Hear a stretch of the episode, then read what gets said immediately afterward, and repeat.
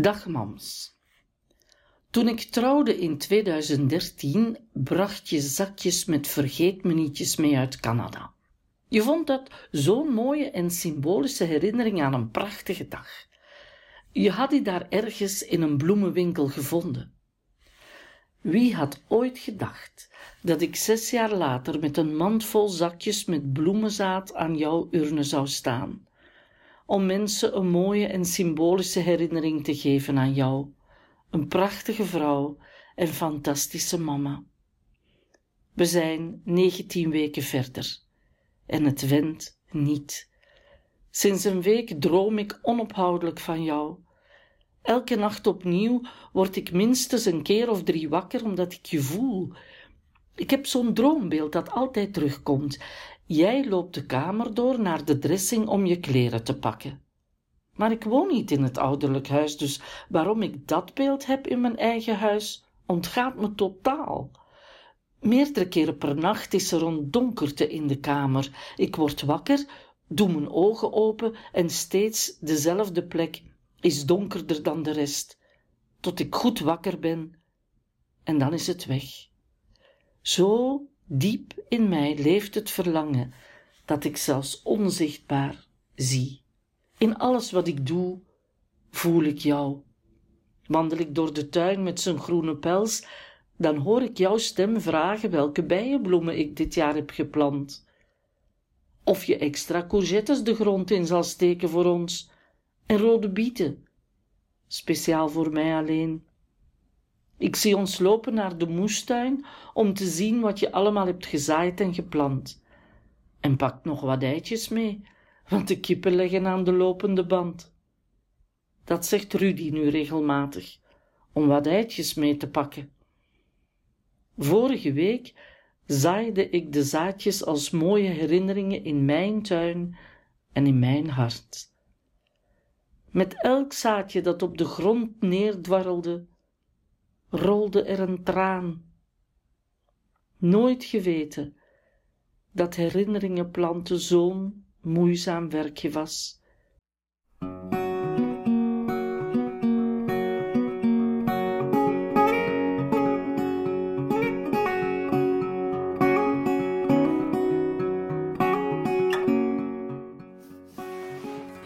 Binnen een maand ongeveer is het mijn trouwdag. Dan zijn Edward en ik tien jaar getrouwd. En elk jaar op mijn trouwdag plant ik een zakje met vergeet me nietjes in de tuin. Het is, uh, het was een korte nacht vannacht. Het is wel vaker een korte nacht de laatste dagen.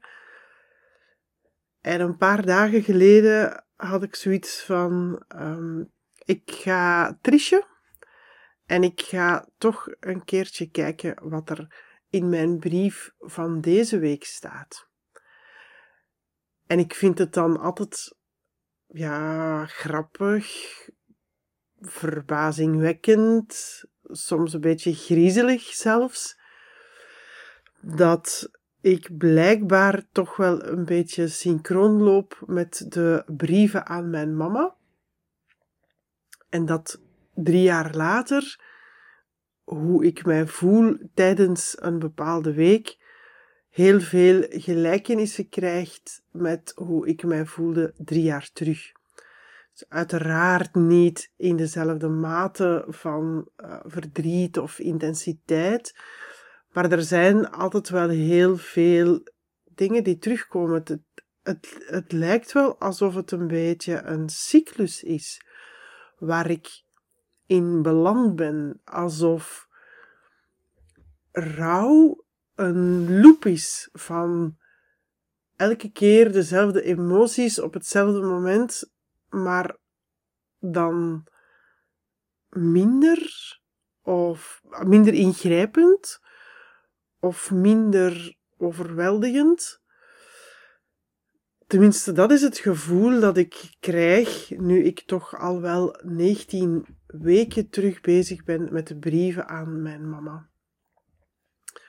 De reden waarom de afgelopen nachten ook zo rusteloos waren en ik heel vaak wakker werd, heeft te maken met een magnesiumtekort. Ik kamp met onwaarschijnlijk veel krampen in mijn onderbenen, waar ik s'nachts van wakker word.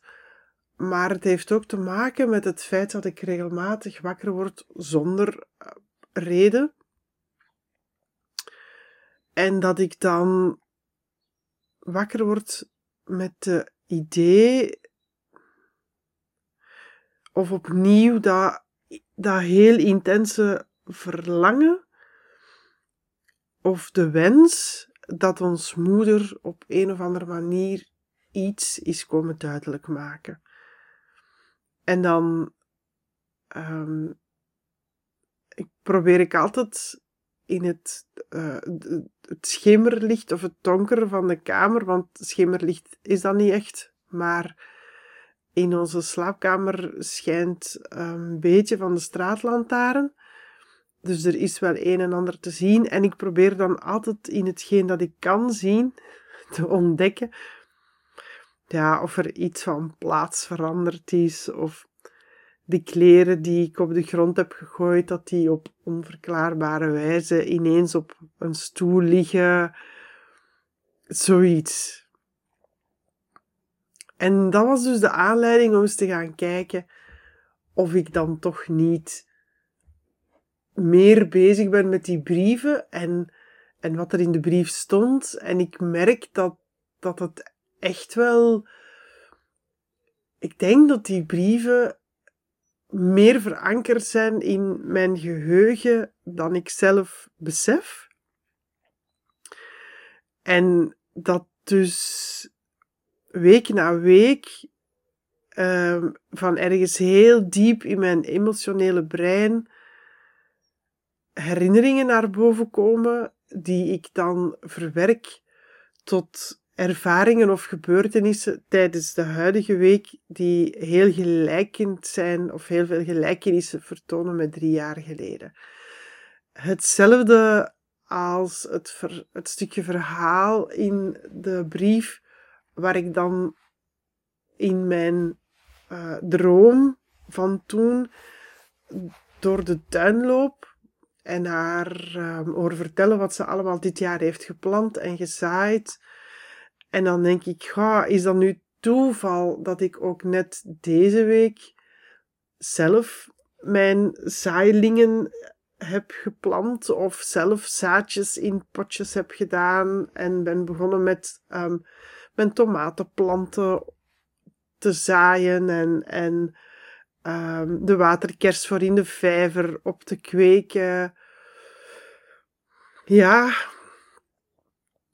rouw is echt iets raar. Ik vind het echt iets raar. Ik, heb, ik, ik weet niet op dit moment of ik nu aan self-fulfilling prophecy doe of aan wishful thinking of dat ik gewoon in alles wat ik zie en wat er gebeurt symboliek zie, uh, betekenissen zie, of dat het gewoon echt toeval is. Het, het, zou kunnen dat ik het voor mezelf aan het invullen ben, maar het zou ook kunnen van niet.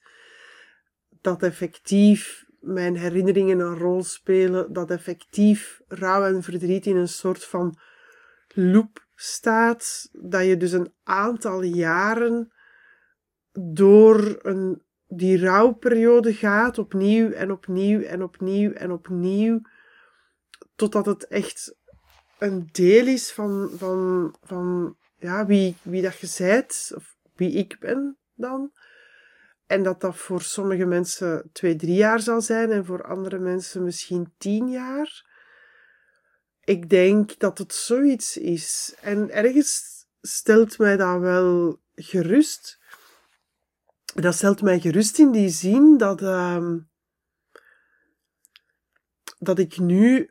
Ik wist het al, maar voor mij is dat nog eens een bevestiging dat het echt 100% oké is om niet na een paar maanden uw leven terug op te pakken alsof dat het niks is en alsof dat er niks gebeurd is. En dat ons hoofd en ons lichaam er zelf voor zorgt dat we voldoende tijd krijgen om met verlies om te gaan. Iemand zei mij onlangs: Goh ja, Katrien, ik vind de brieven aan uw mama, ik vind dat wel mooi en zo, maar weet het is ook al drie jaar geleden. Goh, is het geen tijd om verder te gaan? En nog niet zo heel lang geleden dan kregen vrouwen zoveel kinderen. Hè. Van de tien kinderen bleven er maar vier leven. En in de middeleeuwen is er de pest geweest, waar dan mensen heel er families verloren. En er zijn toch oorlogen. En wij zijn als mens toch gemaakt om veel verlies te lijden. Maar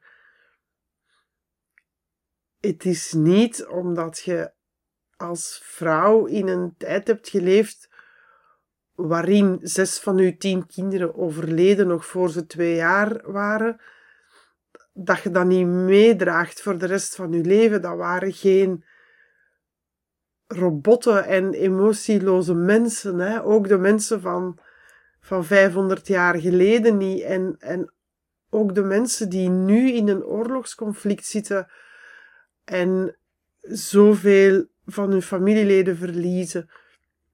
Of mensen die in de coronaperiode misschien beide ouders en, en nog eens een tante verloren zijn, omdat er in het woonzorgcentrum in de eerste fase zo'n heftige uh, COVID-periode was. Het, je draagt dat wel mee, hè. Het, het bewijst voor mij louter en alleen de veerkracht van de mens. Het feit dat wij in staat zijn om terug recht te komen nadat ons iets is overkomen. Het feit dat wij in staat zijn om ons aan te passen aan de situaties zoals ze zijn op dat moment. Maar dat bewijst voor mij toch totaal niet dat wij niet het recht hebben om te rouwen zolang we dat nodig hebben. En ik blijf erbij zeggen, zolang dat dat de, uw dagdagelijks leven niet belemmert. Ik denk elke dag aan mijn mama. Er is elke dag een moment, ik weet niet wanneer, er is elke dag een moment dat ik aan haar denk. Er is elke week een moment dat ik aan mijn grootouders denk. Elke keer als ik ergens slappe koffie drink, denk ik aan mijn grootvader. Elke keer als ik iets van een, een, een mooie rok of een broek zie in een magazine of iemand die iets aan heeft, dan denk ik aan mijn grootmoeder. Dan denk ik van, goh, was ze er nog maar geweest, dan had ze dat patroon voor mij kunnen tekenen, zodat ik die broek of die rok zelf kon maken. Ik ben bezig met een andere podcast voor de stad Antwerpen. Um, ik ben dat voorstel aan het ontwikkelen. Dat is, dat is gebaseerd op mijn bompa, de, de vader van mijn moeder, uh, die voor mij als kind cassettes insprak met verhalen van de Klude en Jan zonder vrees en de Zwarte Madame. Het blijft, het blijft gewoon. De herinneringen aan die mensen blijven. Het, het gemis blijft. Ik zou zo graag nog eens zo'n cassetje willen beluisteren met zijn stem op. Maar die zijn jammer genoeg gestolen tijdens een verhuis. Het, ik vind dat zo'n um, koude en, en, en ik vind dat opmerk, die opmerkingen die getuigen voor mij van, van weinig sympathie. En heel vaak, als ik dan aan mensen die mij dat soort vragen stellen, de vraag stel van, goh, maar ja, hebt jij nog nooit zoiets meegemaakt in je leven? Een gemis of een verlies waar je helemaal van ondersteboven bent? Heel vaak is dat niet. Dus ja, beoordeel iemand anders niet totdat je in zijn of haar schoenen hebt gestaan, totdat je weet wat het is, totdat je het zelf hebt meegemaakt. Ik ben een goede ceremoniespreker van in het begin omdat ik na het verlies van vijf mensen in mijn omgeving de beslissing heb genomen om ook uitvaarten te gaan doen. Ik ben een goede trainer in spreken voor publiek, net omdat ik zoveel fuck-ups en failures heb gehad in het spreken voor publiek en weet wat het is om onwaarschijnlijk zenuwachtig op een podium te stappen, weet wat het is om een blackout te hebben, weet wat het is om geen inspiratie te hebben, nog voor het schrijven, nog voor het vertellen, maar ook omdat ik weet wat het is om het te kunnen doen zonder dat er voorbereiding is, om tegen de lamp te lopen, om mensen te zien huilen van ontroering bij de dingen die ik vertel, om mensen te kunnen meenemen in mijn verhaal. Ik ben geen goede trainer omdat ik een opleiding training geven heb gevolgd en omdat ik alle theorie heb. Nee, net omdat ik het heb meegemaakt allemaal en omdat ik het voor 50% ook vanuit eigen ervaring kan vertellen en voor 50% vanuit opleiding die ik zelf heb gehad. En voor mij is, het, is dat identiek met wat ik deze week voel en zie en ontdek. En ik geef heel eerlijk toe dat ik het drie jaar later een fantastische zoektocht vind. Met heel veel emoties, maar heel veel um, voor mij positieve emoties. Dingen die ik ontdek over mezelf in de eerste plaats, maar ook over hoe verhalen zijn hun, hun gang gaan in mijn hoofd. En ja, ook gewoon de ontdekking om iets wat ik drie jaar geleden heb geschreven, nu in een podcast uit te leggen, te vertellen waarom ik dat geschreven heb, hoe ik dat geschreven heb, hoe ik daar nu op terugkijk. Het is, het is fantastisch om dat te doen. Oh, dus nee, voor mij is het niet um, de moment nog de moeite om al deze dingen dan toch maar te vergeten en te doen alsof er niks gebeurd is en gewoon verder te gaan met mijn leven. En ik hoop oprecht, oprecht, dat dat ook voor u niet zo is. Dat jij ook durft terug te kijken naar dingen die, die u overkomen zijn. En, en durft verdrietig te zijn en durft ook um, te zien naar, of te kijken naar de dingen die, die, die daardoor anders zijn. Waar de dingen die, die ervoor gezorgd hebben dat je verandert, dat je leert en dat je groeit. En die er vooral voor zorgt dat je geen spijt gaat hebben omdat je dingen niet hebt gedaan of niet hebt gezegd of niet hebt gezien. Misschien iets om over na te denken. Tot volgende week. Merci voor het luisteren. En volgende week is er weer een brief. Bye bye.